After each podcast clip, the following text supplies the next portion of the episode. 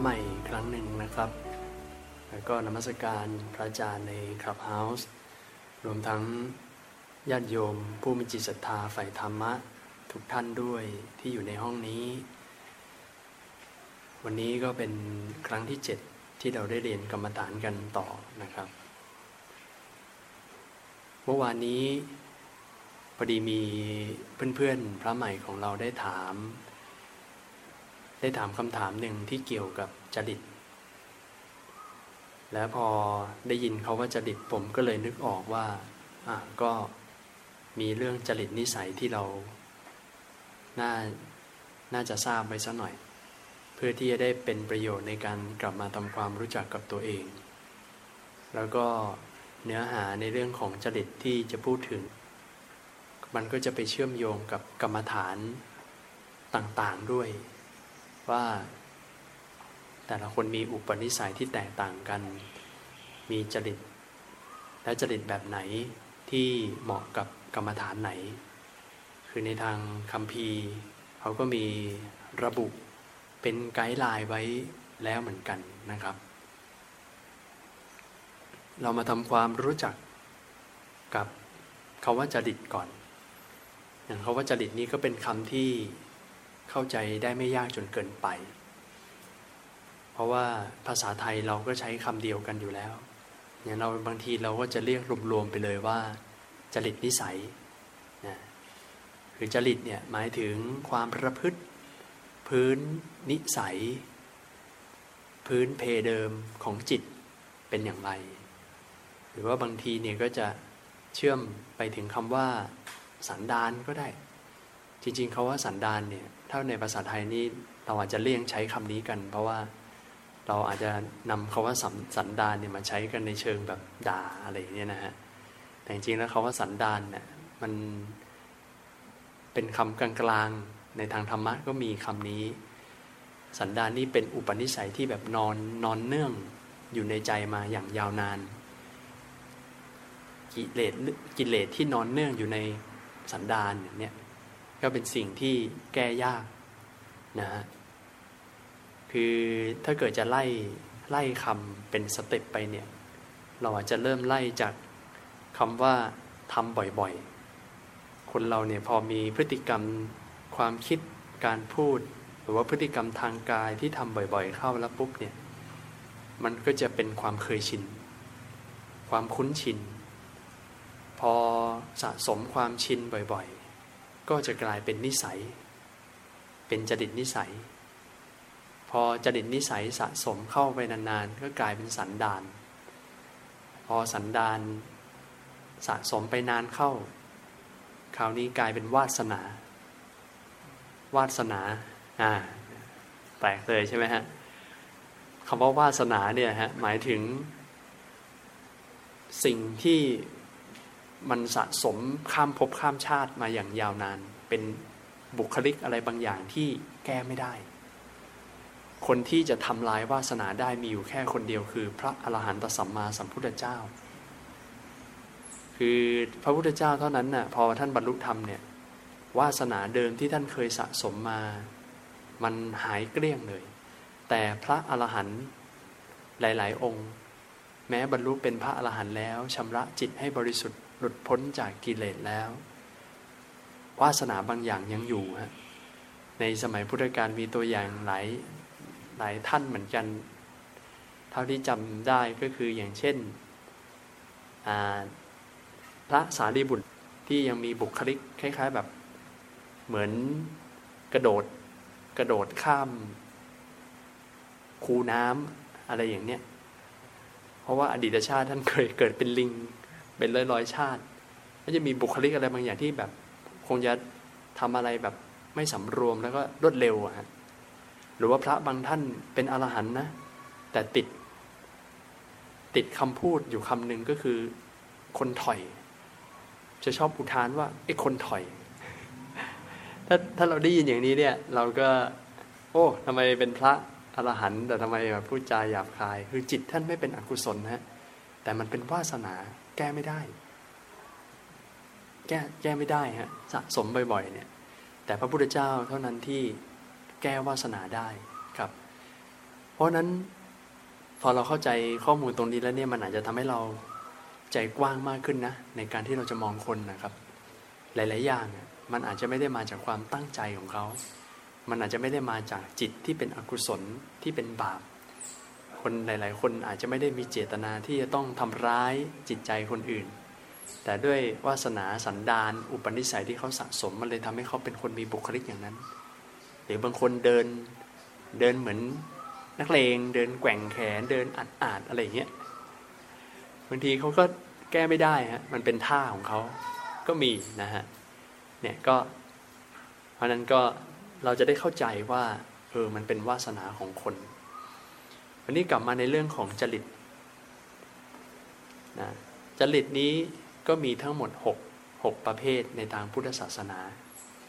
จริตข้อแรกคือราคะจริต ราคะจริตเนี่ยคนที่มีลักษณะราคะจริตนั้น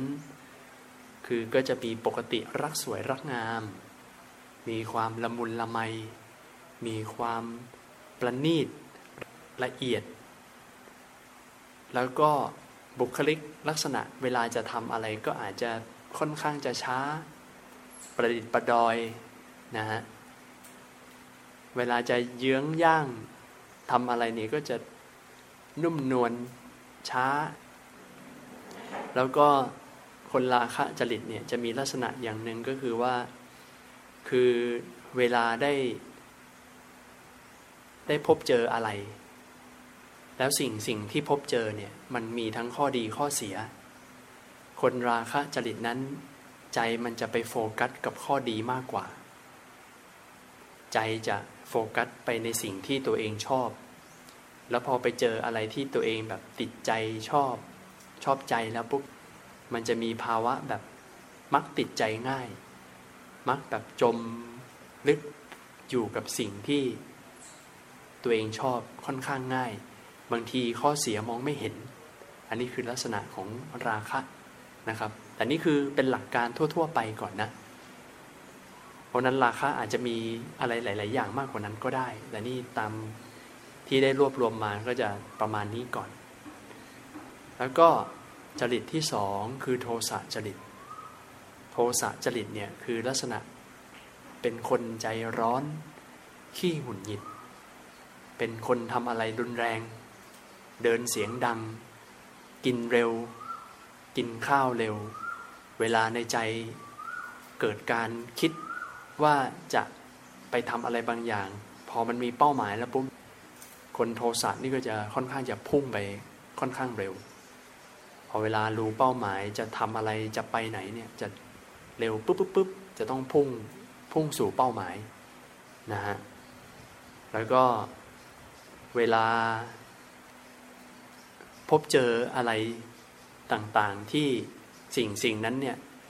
มีทั้งข้อดีข้อเสีย คนโทสะจริตมักจะไปโฟกัสข้อเสียมากกว่า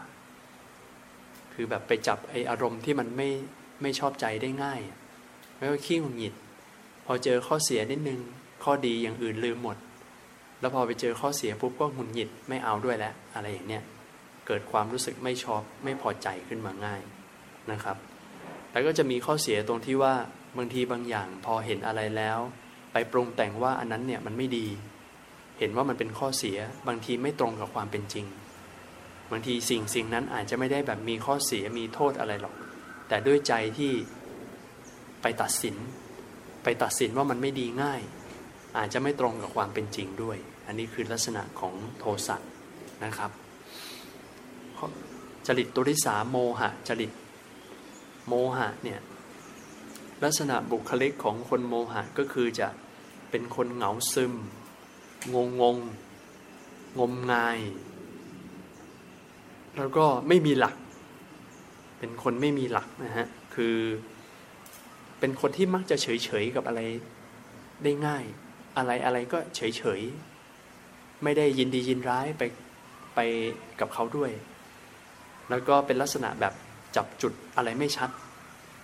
คือในบางคำพีก็ได้บอกเหมือนกันว่า คนที่เป็นโมหะจริตเนี่ยเวลาเดินเนี่ยเดินเป๋ไปเป๋มาก็มี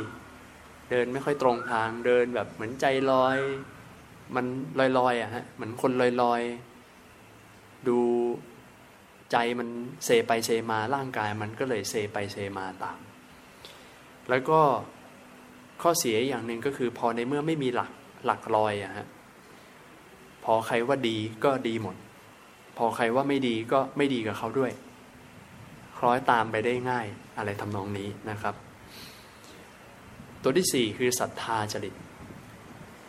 ศรัทธาจริตเนี่ยเป็นลักษณะแบบน้อมใจเชื่อง่าย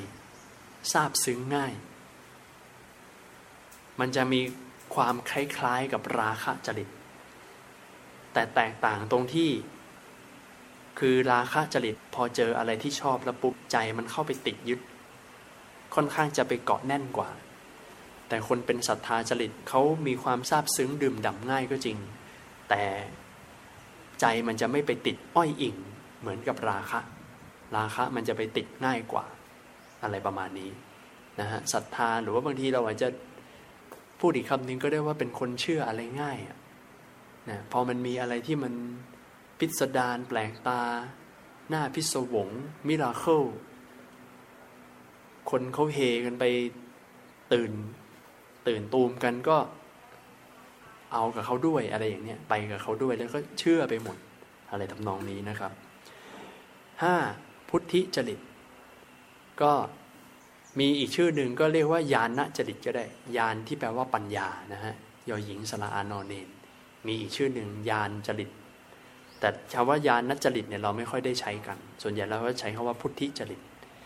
พุทธิจริตนี่ยคือลักษณะนิสัยเป็นคนที่คิดเก่ง คิดเก่ง คิดหาเหตุผล คิดพิจารณา แต่การคิดของเขาเนี่ยคือพยายามจะมองหาความจริงนะครับ พุทธิจริตเนี่ยจะมีลักษณะคล้ายโทสะคือมองหาส่วนเสียได้ง่าย แต่ดีกว่าโทสะตรงที่ พอเจอข้อเสียเนี่ย ใจมันไม่เข้าไปติดกับไอ้ข้อเสียนั้นมาก คือก็เห็นว่าเป็นข้อเสียแหละ แต่ใจไม่ได้อะไรกับมันมาก แต่โทสะนี่พอเห็นเป็นข้อเสียปุ๊บมันจะเข้าไปจมอยู่กับความหงุดหงิด ความไม่ชอบ ความขุ่นเคืองใจได้ง่ายนะครับ อันสุดท้ายวิตกจริต วิตกนี่จริง ๆ แล้ววิตกเนี่ยมันแปลว่าตรึก ตรึกนึกนะฮะวิตกในทางธรรมะแปลว่าตรึกหรือว่านึกหรือว่าคิดอะไรทำนองเนี้ยแต่เราก็เอาภาษาไทยคาว่าวิตกเนี่ยไปใช้ในเชิงลบกันเยอะ อย่างเช่นคนแบบขี้วิตก วิตกกังวล แต่ใช่เลยฮะคือคาว่าวิตกจริตเนี่ยคือลักษณะคนก็เป็นลักษณะขี้กังวลนั่นแหละ เป็นคนคิดจับจด ฟุ้งซ่านช่างน้ำหนักอะไรแต่ละอย่างเนี่ยไม่เสร็จสักที โลเลเอาไม่เอา ซ้ายขวาจะเอาไงดี วนอยู่อย่างนั้นอะวนเวียนอยู่อย่างนั้นอะวกวนนะฮะนี่คือคนวิตกจริตมันไม่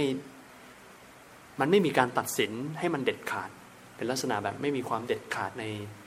ในอารมณ์ อันนี้ก็คือจริตทั้งหกแล้วก็จริตทั้งหกแต่ละคนก็จะมี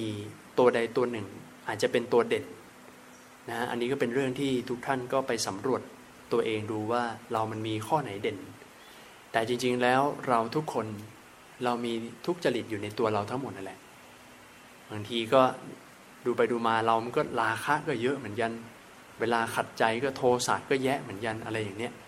เพราะนั้นก็ลองสังเกตบางคนอาจจะมีตัวเด่น อาจจะสองตัวสามตัวก็แล้วแต่กันไป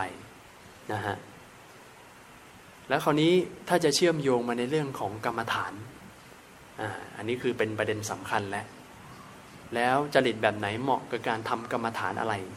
ซึ่งกรรมฐานหลาย ๆ ข้อที่กำลังจะพูดเชื่อมโยงกับจริต หลาย ๆ ท่านอาจจะยังไม่ได้ยิน เพราะว่าผมยังไม่ได้ไปพูดกรรมฐานด้านอื่นเลยนะฮะแต่ให้ฟังเป็นหัวข้อคร่าวๆไว้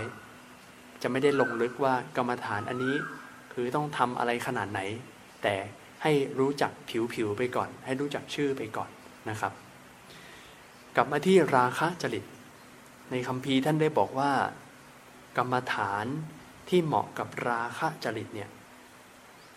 ก็คืออสุภกรรมฐานอ้าวก็คุณติดในรูปสวย ติดในความสวยความงามมาก ใจมันเกิดราคะบางคนนี่เขาเรียกว่าหลงในความงามของตัวเอง นะบางคนอายุ ก็แก่มากแล้ว แต่ก็ยังหลงว่าตัวเองยังสวยยังหล่ออยู่อะไรทำนองเนี่ยเนี่ยราคะเยอะไม่เห็นความจริง เพราะว่าการที่เรามองว่าร่างกายเราเป็นสิ่งสวยงามนั้นคือ มันวิปลาสฮะมันไม่ใช่ความจริง ความจริงมันผิดเพี้ยนไป มันเป็นการปรุงแต่งของเราเองที่เรามองว่ามันงาม ความจริงโดยสภาวะร่างกายรูปธรรมเป็นสิ่งที่ไม่งาม ไม่งามครับ เต็มไปด้วยสิ่งสกปรก เราอาจจะถูกเสื้อผ้า เครื่องแต่งหน้า เครื่องแต่งกาย ปะปกเอาไว้เพื่อหลอกให้เราเข้าใจว่ามันงาม แต่ลองล้างหน้า เช็ดเครื่องสำอาง ถอดเสื้อผ้าหน้าสด บางทีก็อาจจะไม่น่ามอง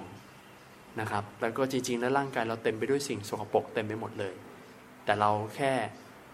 ไม่รู้แล้วก็ทำความสะอาดมันอยู่เป็นประจำเท่านั้นเอง การเข้าไปดูอสุภะคือการดูซากศพ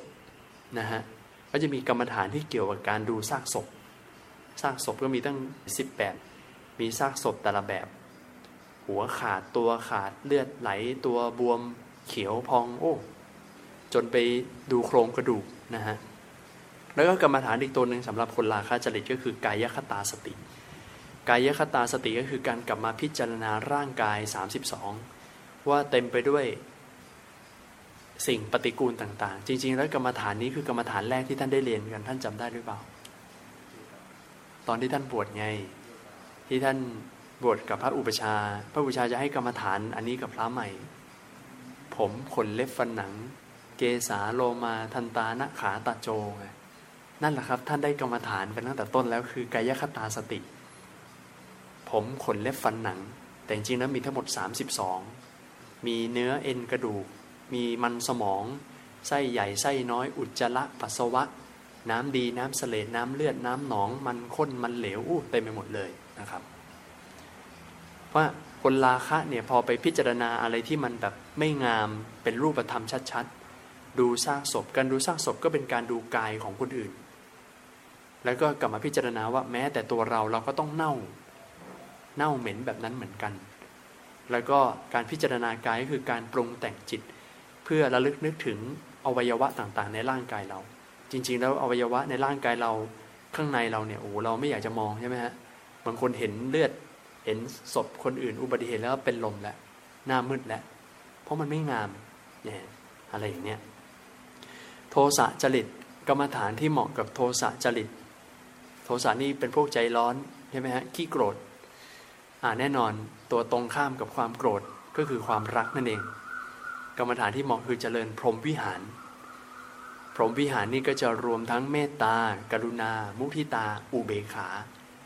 พรหมวิหารสี่ทั้งสี่ตัวนี้เลย ไปเจริญพรหมวิหารเพื่อให้เกิดความรักสรรพสัตว์รักเพื่อนมนุษย์อะไรเหล่านี้ จริง ๆ แล้วเราก็ได้เจริญเมตตากันเล็ก ๆ สั้น ๆ หลังเวลาเรานั่งกรรมฐานเนี่ยนะถ้าส่วนใหญ่เราก็จะอาศัยการเจริญเมตตาหลังทำสมาธิกันทำไมทำไมรู้ไหมว่าจะต้องเจริญเมตตาหลังทำสมาธิ จริง ๆ แล้วไม่ได้มีข้อบังคับว่าจะต้องทำแต่หลังจากที่เราปฏิบัติทำนั่งสมาธิเนี่ยขณะนั้นภาวะจิตมันเป็นภาวะที่จิตมันสงบ จิตที่สงบตั้งมั่นเป็นสมาธิ จิตมีกำลัง เวลาเราจะแผ่ความรัก แผ่ความปรารถนาดีให้กับสรรพสัตว์ไม่ว่าเขาจะเป็นเปรตอสุรกาย หรือว่าเป็นเทวดามารพรมทั้งหลายเนี่ยด้วยกำลังสมาธิที่มันมีเยอะหลังจากนั่งสมาธิมันเลยมีกำลังส่งไปได้ค่อนข้างดีวันนั้นเราก็เลยอาศัยหลังนั่งสมาธิเนี่ยแผ่เมตตาเผื่อแผ่บุญกุศล อุทิศบุญให้กับพวกเขาด้วย ที่เขากำลังทุกข์ร้อนหิวโหย ให้เขาได้ร่วมอนุโมทนาบุญไปกับเรา แล้วก็กรรมฐานที่แก้โทสัยอันนึงก็คือกสินเคยได้ยินคำว่าเพ่งกสินไหมฮะเพ่งกสินเนี่ยวัดเราจริงๆก็มีอุปกรณ์กสินนี่มีหลายแบบมีทั้งกสินดินน้ำลมไฟกสินนี่มีทั้งหมดสิบอย่าง แต่กสินที่เขาค่อนข้างจะเน้นไปในเรื่องของการแก้โทสะคือวันณะกสินหรือว่ากสินสีกสินสีก็คือนั่งนั่งมองแผ่นกลมๆที่มีสี ซึ่งสีเนี่ยต้องเฉพาะสีสีนี้ด้วยก็คือสีเขียว สีแดง สีเหลืองสีขาวนะฮะก็ให้นั่งดูสีเนี่ยกลมๆเพ่ง แล้วก็อาจจะบริกรรมเข้าไปด้วยว่าเขียวเขียวเขียวกสินเนี่ยเป็นตัวทำสมาธิได้ค่อนข้างดีนะฮะเพราะว่ามันมันเหมือนแบบพอมันมีรูปให้ตาเห็นเนี่ยการจดจ่อเนี่ยมันก็จะเข้มข้น การทำจิตให้เกิดสมาธิมันอาจจะง่ายกว่า การนั่งดูลมหายใจด้วยซ้ำไปนะครับกสินสี แล้วก็ต่อไปโมหะ คนโมหะที่แบบงงงงมงายเหงาซึมเนี่ยวิธีแก้ก็คืออ่าในเมื่อโมหะ โมหะมันแปลความไม่รู้ความหลงนะฮะมันเป็นลักษณะของความความความโง่เขลาอะไรทำนองเนี่ยวิธีแก้คือไปเรียนหนังสือซะเรียนธรรมะ เรียนธรรมะ ฟังธรรมะ อ่านหนังสือธรรมะ เข้าหาสัตว์บุรุษ เข้าหานักปราชญ์เข้าไปคุย เข้าไปสนทนา เข้าไปถามคำถาม มันจะได้ฉลาดขึ้น เอาปัญญาที่ไปเพิ่มปัญญาในด้าน ปัญญาจากการฟัง ปัญญาจากการอ่าน อะไรตรงนี้ไปก่อน แล้วก็จริงๆแล้วอาณาปานสติก็เป็นกรรมฐานที่ช่วยให้คนโมหะได้ด้วยเหมือนกัน คือการดูลมหายใจเข้าออกศรัทธาจริต ในเมื่อเป็นคนที่มีความเชื่อง่าย น้อมใจเชื่อซาบซึ้ง ดื่มด่ำง่าย ข้อเสียคือถ้าไปเชื่ออะไรผิดๆก็ไปกับเขาด้วย ก็จะกลายเป็นมิจฉาทิฏฐิไปถูกไหมฮะเพราะฉะนั้นวิธีแก้ของคนเป็นศรัทธาจริตเนี่ยเป็นพวกประเภทแบบเชื่ออะไรง่าย ๆ ดื่มด่ำง่าย ๆ ซึ้งใจง่าย ก็ให้ไปเชื่อในสิ่งที่ถูกต้องที่ควรเชื่อ ซึ่งก็มีอนุสติหกข้อแรก อนุสติ ก็คือการเอาสติระลึกถึงสิ่งเหล่านี้ได้แก่ระลึกถึงคุณของพระพุทธพระธรรมพระสงฆ์ระลึกนึกถึง ศีลที่ตัวเองได้รักษาเอาไว้นนึกถึงการเสียสละ การบริจาคทานที่ตัวเองได้ทำเอาไว้ ที่เรียกว่าจาคานุสติ แล้วก็อันอีกอันหนึ่งข้อที่ 6 ก็คือ เทวตานุสติ คือระลึกนึกถึงคุณของเทวดา หรือว่าคุณธรรมความดีที่ทำแล้วจะทำให้ไปได้ไปเกิดเป็นสหายของเทวดา พูดโดยสรุปก็คือมีพุทธานุสติธรรมานุสติ สังคานุสติ ศีลานุสติ จาคานุสติ แล้วก็เทวตานุสตินะครับ พุทธิจริตกรรมฐานที่เหมาะกับคนคิดเก่ง คิดหาเหตุผลหาความจริง ในเมื่อคิดพิจารณาเก่งก็เลยให้ไปพิจารณาตายรักซะเลย การพิจารณาตายรักนี่ก็ค่อนข้างจะวิปัสสนาล้วนๆเลย คือให้ดูทุกสิ่งทุกอย่างตามความเป็นจริง สังเกตให้เห็นการเกิดดับ ความไม่ใช่ตัวตนหรือว่าการเปลี่ยนแปลงอะไรพวกนี้ หรือว่าให้ระลึกนึกถึงความตายบ่อยๆ มรณะสตินั่นเอง นึกนึกนึกถึงความตายว่าชีวิตเราทุกคนนั้นก็มีความตายเป็นธรรมดา ระลึกนึกถึงความตายบ่อยๆ หรือว่าระลึกนึกถึงว่าร่างกายเรานั้นก็ประกอบไปด้วยธาตุสี่จตุธาตุววัฏฐานนั่นเอง คือระลึกนึกถึงว่าร่างกายเราเนี่ยมันก็มีแค่ดินน้ำลมไฟที่มาประกอบกัน ส่วนสุดท้ายวิตกจริต วิตกจริตที่แบบว่าฟุ้งซ่านจับจดวกวน ก็ในเมื่อใจมันหลักลอย จับอะไรก็ไม่มั่น วนไปวนมาคิดไปเรื่อยเปื่อยฟุ้งไปเรื่อย กรรมฐานที่เหมาะก็คือ หาอะไรที่มันชัดๆ เป็นอย่างเดียวให้ดูไปเลย นั่นก็คืออาณาปานสติ ดูลมหายใจไป คนฟุ้งซ่านดูลมไป แล้วก็จดจ่อยอยู่กับลมหายใจเข้าออก อย่างน้อยก็เลิกฟุ้ง เพราะว่าอยู่กับลมอย่างเดียว หรือว่าให้ดูกระสินให้เพ่งสี จะดูกระสินดินน้ำลมไฟกระสินสีสี่อย่าง จริงๆแล้วมีกระสินอีกสองอย่างก็คือกระสินแสงสว่างกับความว่าง นะดูช่องว่างดูแสงสว่างเป็นอารมณ์ อันนี้ก็คือกรรมฐานแก้ของคนที่เป็นวิตกจริตนะครับ ดังนั้นแต่จริงๆแล้วเนี่ยอันนี้เป็นแค่ไกด์ไลน์นะฮะจริงๆแล้วท้ายที่สุดอะไม่มีใครสามารถรู้ได้ชัดเจนร้อยเปอร์เซนยกเว้นพระพุทธเจ้า ว่าคนแต่ละคนเนี่ยเหมาะกับกรรมฐานอะไร ด้วยความที่เราเกิดมาในยุคที่พระพุทธเจ้าไม่อยู่แล้ว ในสมัยพุทธกาลเคยมีบางเหตุการณ์ขนาดพระสารีบุตร ที่เป็นมือขวาของพระพุทธเจ้าที่เป็นผู้เลิศในด้านมีปัญญามาก ก็ยังให้กรรมฐานของพระลูกศิษย์ตัวเองบางรูปยังไม่ตรงเลย อย่างพระบางรูปเนี่ย ท่านก็วิเคราะห์ว่าเป็นราคะจริต ท่านก็เลยเหมือนแนะนำให้ไปดูซากศพ แล้วกลายเป็นว่ายิ่งดูยิ่งเครียด มันไม่ได้หมายความว่าคนราคะรักสวยรักงามเนี่ยไปไปดูของน่าเกลียดแล้วมันจะทำให้เกิดความคลายกำหนัดนะบางคนเนี่ยเห็นอะไรที่มันสกปรกมากแล้วมันกลายเป็นตึงเครียด มันไม่ไหว มันไม่เอื้อเกื้อกูลกับคนนั้น แต่พระพุทธเจ้าก็พอรับรู้ปุ๊บก็มา เหมือนแบบมาเนรมิตดอกไม้ให้เห็นสวยๆก่อน แล้วก็ค่อยๆให้ดอกไม้นั้นเหี่ยว เหี่ยวเฉา พระรูปนั้น ที่เป็นราคะจริตก็บรรลุธรรมโดยที่ไม่ได้ไปดูสร้างศพอะไร อะไรทำนองเนี่ย เพราะฉะนั้นท้ายที่สุดแล้วอะคือเราก็ต้องต้องลองทำผิดทำถูกไปอะเพราะว่าเราอยู่ในยุคที่ไม่มีใครมาบอกเราได้ก็ต้องลองไปหลาย ๆ อย่าง แต่อันนี้ก็เป็นแค่ไกด์ไลน์เบื้องต้นเพื่อไปแก้เผื่อไปลองฝึกกัน แต่ท้ายที่สุดแล้ว ทุกจริตทุกท่านสามารถทำกรรมฐานได้ทุกอันนั่นแหละ มันไม่ได้หมายความว่า แค่สองสาอย่างนี้เท่านั้นที่เหมาะกับเรา จริงๆแล้วกรรมฐานทุกอย่างนั้น มันเป็นกระบวนการในการพัฒนาสติสัมปชัญญะ มันเป็นการพัฒนาปัญญาทั้งหมดอยู่แล้ว ดังนั้นทำทุกอย่างมันก็ได้ประโยชน์ทั้งหมดนะครับ แต่ขึ้นอยู่กับว่าใครจะถูกใจไม่ถูกใจถูกจริตแบบไหน ไม่ถูกจริตแบบไหนเท่านั้นเอง ก็ต้องขนขวายเรียนรู้ฝึกกันไปนะครับ ก็คิดว่าเนื้อหาวันนี้ก็เอาเท่านี้พอในเรื่องของจริตนิสัย หลาย ๆ ท่านก็จะได้กลับมาทบทวนตรวจสอบเช็คตัวเองว่าเรามันเป็นลักษณะแบบไหน และจะได้ดำเนินชีวิต ไปทำกรรมฐานให้มันได้เหมาะสมมากขึ้นนะครับ แต่ก็มีข้อคิดฝากไว้นิดนึงก็คือว่า พอเราได้มาเรียนรู้ในเรื่องของจริตนิสัยของคนที่แตกต่างกัน มีต้องหกประเภทแบบนี้แล้ว คือการเรียนรู้ในเรื่องพวกนี้ไม่ได้เรียนรู้เพื่อแบ่งแยก ไม่ได้แบ่งกลุ่มนะครับ ไม่ได้หมายความว่าคนที่มีจริตแบบนี้เฮ้ยเราจริตไม่ตรงกันคบกันไม่ได้ เรามักจะได้ยินบ่อย ๆ ใช่ไหมครับว่า คุยด้วยแล้วบางทีจริตไม่ตรงกัน อันนั้นก็ไม่เป็นไร ถ้าเกิดคบด้วยแล้วแล้วมันปัญหาเยอะเนี่ยแต่ถ้าเกิดพอเรารู้เข้าใจแบบนี้แล้วปุ๊บเราอาจจะเพิ่มเติมเปิดใจของเราให้กว้างขึ้น พอเรารู้แบบนี้ปุ๊บแสดงว่ามนุษย์ทุกคนต้องแตกต่าง เราเห็นความแตกต่างของทุกคน ว่าคนเราเกิดมาไม่มีใครนิสัยใจคอเหมือนกัน แต่ละคนสะสมอุปนิสัย สะสมวาสนามาไม่เหมือนกัน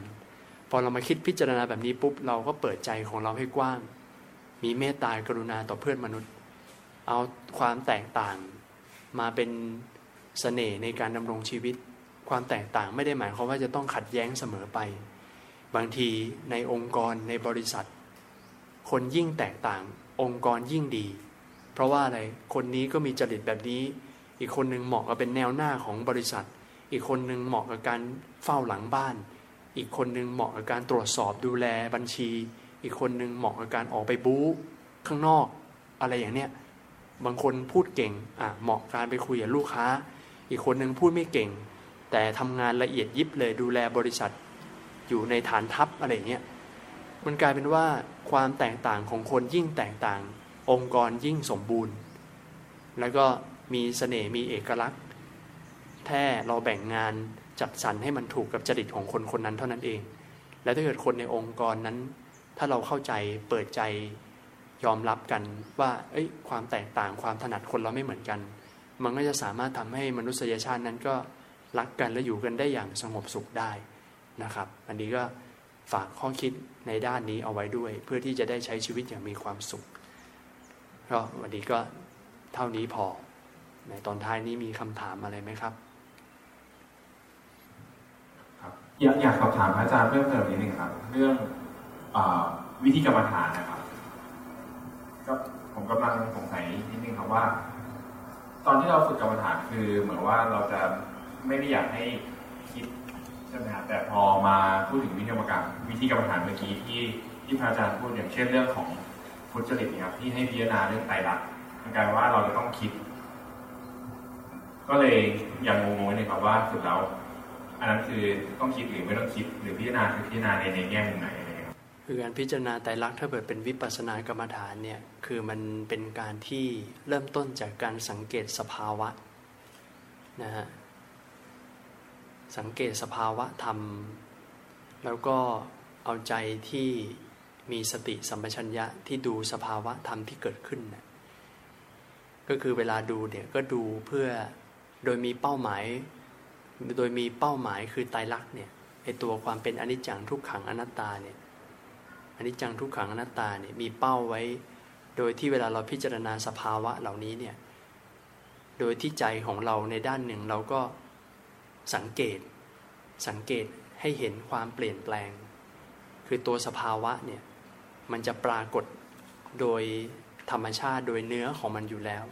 แต่แค่ปัญญาของเราเนี่ยมันอาจจะแบบยังไม่ได้ละเอียดหรือว่าถึงเห็นถึงขนาดการเกิดดับ การเปลี่ยนแปลงของสภาวะธรรมต่าง ๆ เพราะนั้นการสังเกตสภาวะธรรม โดยพิจารณาให้มันเป็นไตรลักษณ์ ไม่เป็นที่จะต้องคิดก็ได้ เพราะว่าตัวสภาวะธรรมที่เรากำลังสังเกตด้วยสติสัมปชัญญะของเราเนี่ยคือโดยธรรมชาติมันปรากฏความเป็นไตรลักษณ์อยู่แล้ว แต่แค่เรามองไม่เห็น เพราะนั้นเวลาเราพิจารณาบวกกับกำลังสมาธิที่เพิ่มขึ้นในขณะที่เรากำลังสังเกตสภาวะที่มันกำลังเกิดขึ้นกระทบแปรปรวนไป ไม่ว่าจะกระทบกายกระทบใจในรูปแบบต่างๆ การที่เราเข้าไปพิจารณาโดยแยบคายในสิ่งนั้นๆเนี่ย ก็คือเราก็เข้าไปดูสภาวะตรงๆ แต่แค่ใจเราเนี่ยก็อาจจะโน้มน้อมไปเพื่อให้เห็นความไม่เที่ยง ให้เห็นความแปรปรวนไม่สามารถตั้งอยู่ในสภาพเดิมได้ แล้วก็อาจจะเห็นถึงความที่เราก็ไม่สามารถควบคุมบังคับบัญชา ไม่ได้อยู่ในอำนาจเราอะไรทำนองนี้ครับผมมีคำถามเกี่ยวกับเมื่อวานนะครับเมื่อวานเรามีคุยกันเรื่องสมมุติครับเยอะมากทีนี้เนี่ยผมมีคำถามว่า ถ้าเราสมมุติมันขึ้นมา ไม่ว่าจะเป็นสัมผัสของเรา ทั้งหมดเนี่ยเราสมมติขึ้นมามันเย็นมันร้อนมันหนาวอะไรต่างๆ ทีนี้ตอนที่เราหลับไปเนี่ย แล้วเราฝัน มันเกิดมันคือสมมติที่เกิดขึ้นมาได้ยังไงแล้ว บางครั้งคนชอบพูดว่าฝันแล้ว เห็นหรือมันเกิดขึ้นผมแค่อยากรู้ว่าทำไมมันถึงฝันคือมันฝันมันเกิดขึ้นมาได้ยังไงอะไรเงี้ยครับอาจารย์ครับ ความฝันที่เกิดขึ้นก็คือเป็นสภาวะที่จิตในขณะนั้นเนี่ยมันทำงานปรุงแต่งนั่นเอง คือตอนไหนที่ฝัน จิตนั้นคือในขณะหลับเนี่ยจิตเนี่ยตกผวังอยู่แล้วนะฮะแต่ตอนที่ฝันมีมโนภาพมีการปรุงแต่งขึ้นมาเป็นความฝันเนี่ยมันเหมือนกับเราอยู่ในสภาพที่จิตมันเหมือนตื่นตัวขึ้นมาทำงาน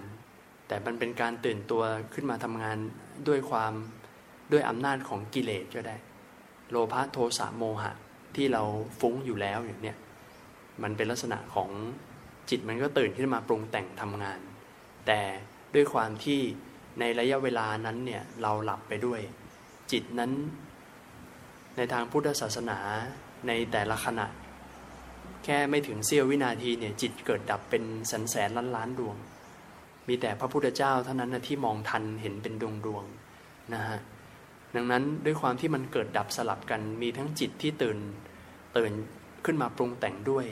แล้วก็จิตที่มันตกผวังหลับไปเนี่ยพอมันเกิดดับสลับกันมันก็เลย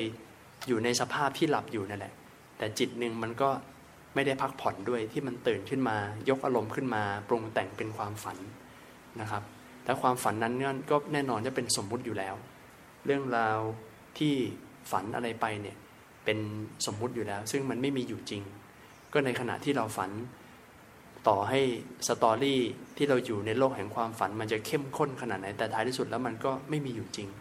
มันมีอยู่แต่ในจิตของเราที่ปรุงแต่งกันขึ้นมาครับ จริงๆแล้วเนี่ยต่อให้เราตื่นอย่างเงี้ยรู้ตัวใช้ชีวิต จริงๆ เราก็ฝันอยู่ตลอดเวลา แต่แค่เราเรียกว่ามันเป็นฝันกลางวันเท่านั้นเอง ถ้าเราสังเกตนะ ตอนที่เรานอนแล้วเราฝันกลางคืนน่ะกับตอนที่เราตื่นขึ้นมาใช้ชีวิตอะ ตลอดทั้งวันตอนกลางวัน เราฝันกลางวันกันไม่เผลอๆบ่อยกว่าฝันกลางคืนอีกจริงๆแล้วถ้าเทียบกันแล้วเนี่ยไม่ได้ต่างอะไรกันเลย เราปรุงแต่งจิตฟุ้งซ่านอยู่ตลอดเวลา นอนก็ฟุ้งซ่าน ฟุ้งซ่านตอนนอนเรียกว่าฝันกลางคืนราตรีสวัสดิ์ใช่ไหมฮะแล้วก็ฟุ้งซ่านกลางวันก็เรียกว่าฝันกลางวันนั่นเอง มันเป็นสภาพเดียวกันคือจิต ขาดสติล่องลอยไปคิดอะไร ไปคิดโดยที่ไม่ได้ตั้งใจมีเจตจำนงไปคิด นั่นแหละคือใจลอยขาดสติ ไปด้วยอำนาจของโลภะโทสะโมหะ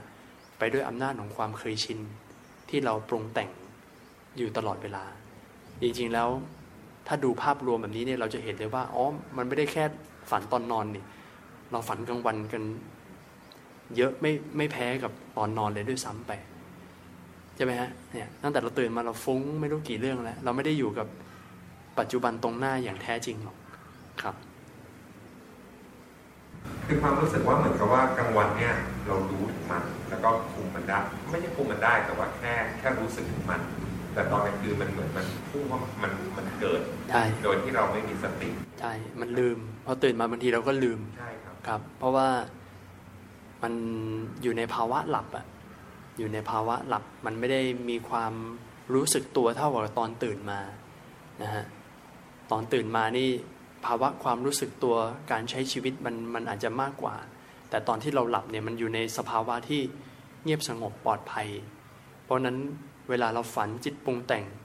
ตื่นมาเราอาจจะเป็นก็เป็นธรรมดาที่เราอาจจะจำอะไรไม่ได้ครับโอเคก็ประมาณนี้ก่อนนะ เดี๋ยวเรานั่งภาวนากันสักเล็กน้อยนะครับ ในตอนท้าย นะก็ขอให้ทุกท่านได้นั่งท่าสบายๆปรับท่านั่งเพียนขาสลับข้างกัน หรือว่าใครรู้ตัวว่าเป็นโมหะจริตขี้หลับ ก็ไปเดินจงกรมก็ได้นะฮะใครไม่อยากนั่งก็ไปเดินได้เดินเดินเนี่ยข้างๆ หาพื้นที่เดินด้านหลัง หลังผมก็ได้หรือว่าหลังตรงนู้นก็ได้ จะได้ตื่นตัว เจริญสติไปด้วยกันเดี๋ยวเราให้ทุกคนได้กลับมามีสติอยู่กับเสียงะระฆังสักหนึ่งเสียงะระฆัง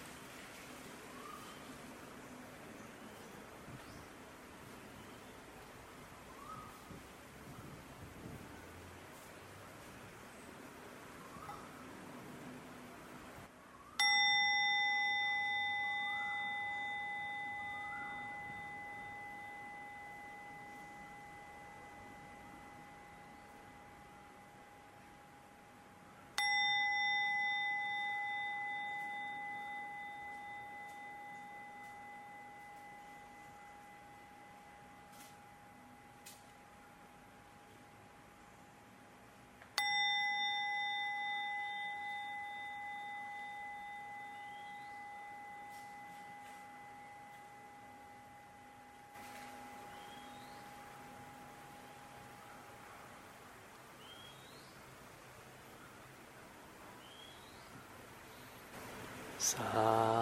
ธุ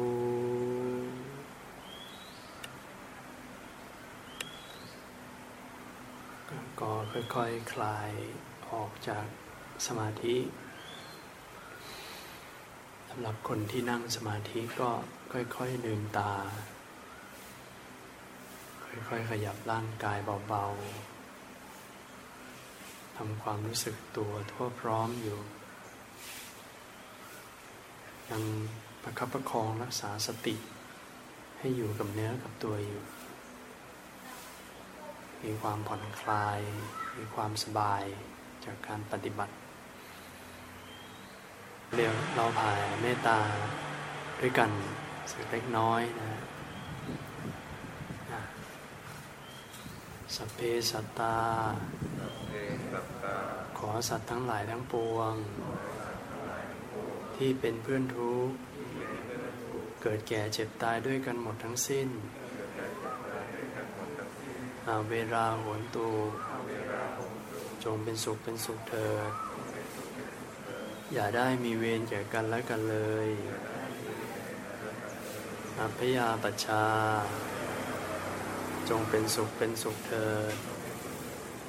อย่าได้เบียดเบียนซึ่งกันและกันเลย อานีคา จงเป็นสุขเป็นสุขเถิดอย่าได้มีความทุกข์กายทุกใจเลย สุขีอัตานังปริหารันตุ จงมีแต่ความสุขกายสุขใจ รักษาตนให้พ้นจากทุกภัย ด้วยกันทั้งหมดทั้งสิ้นเทินสา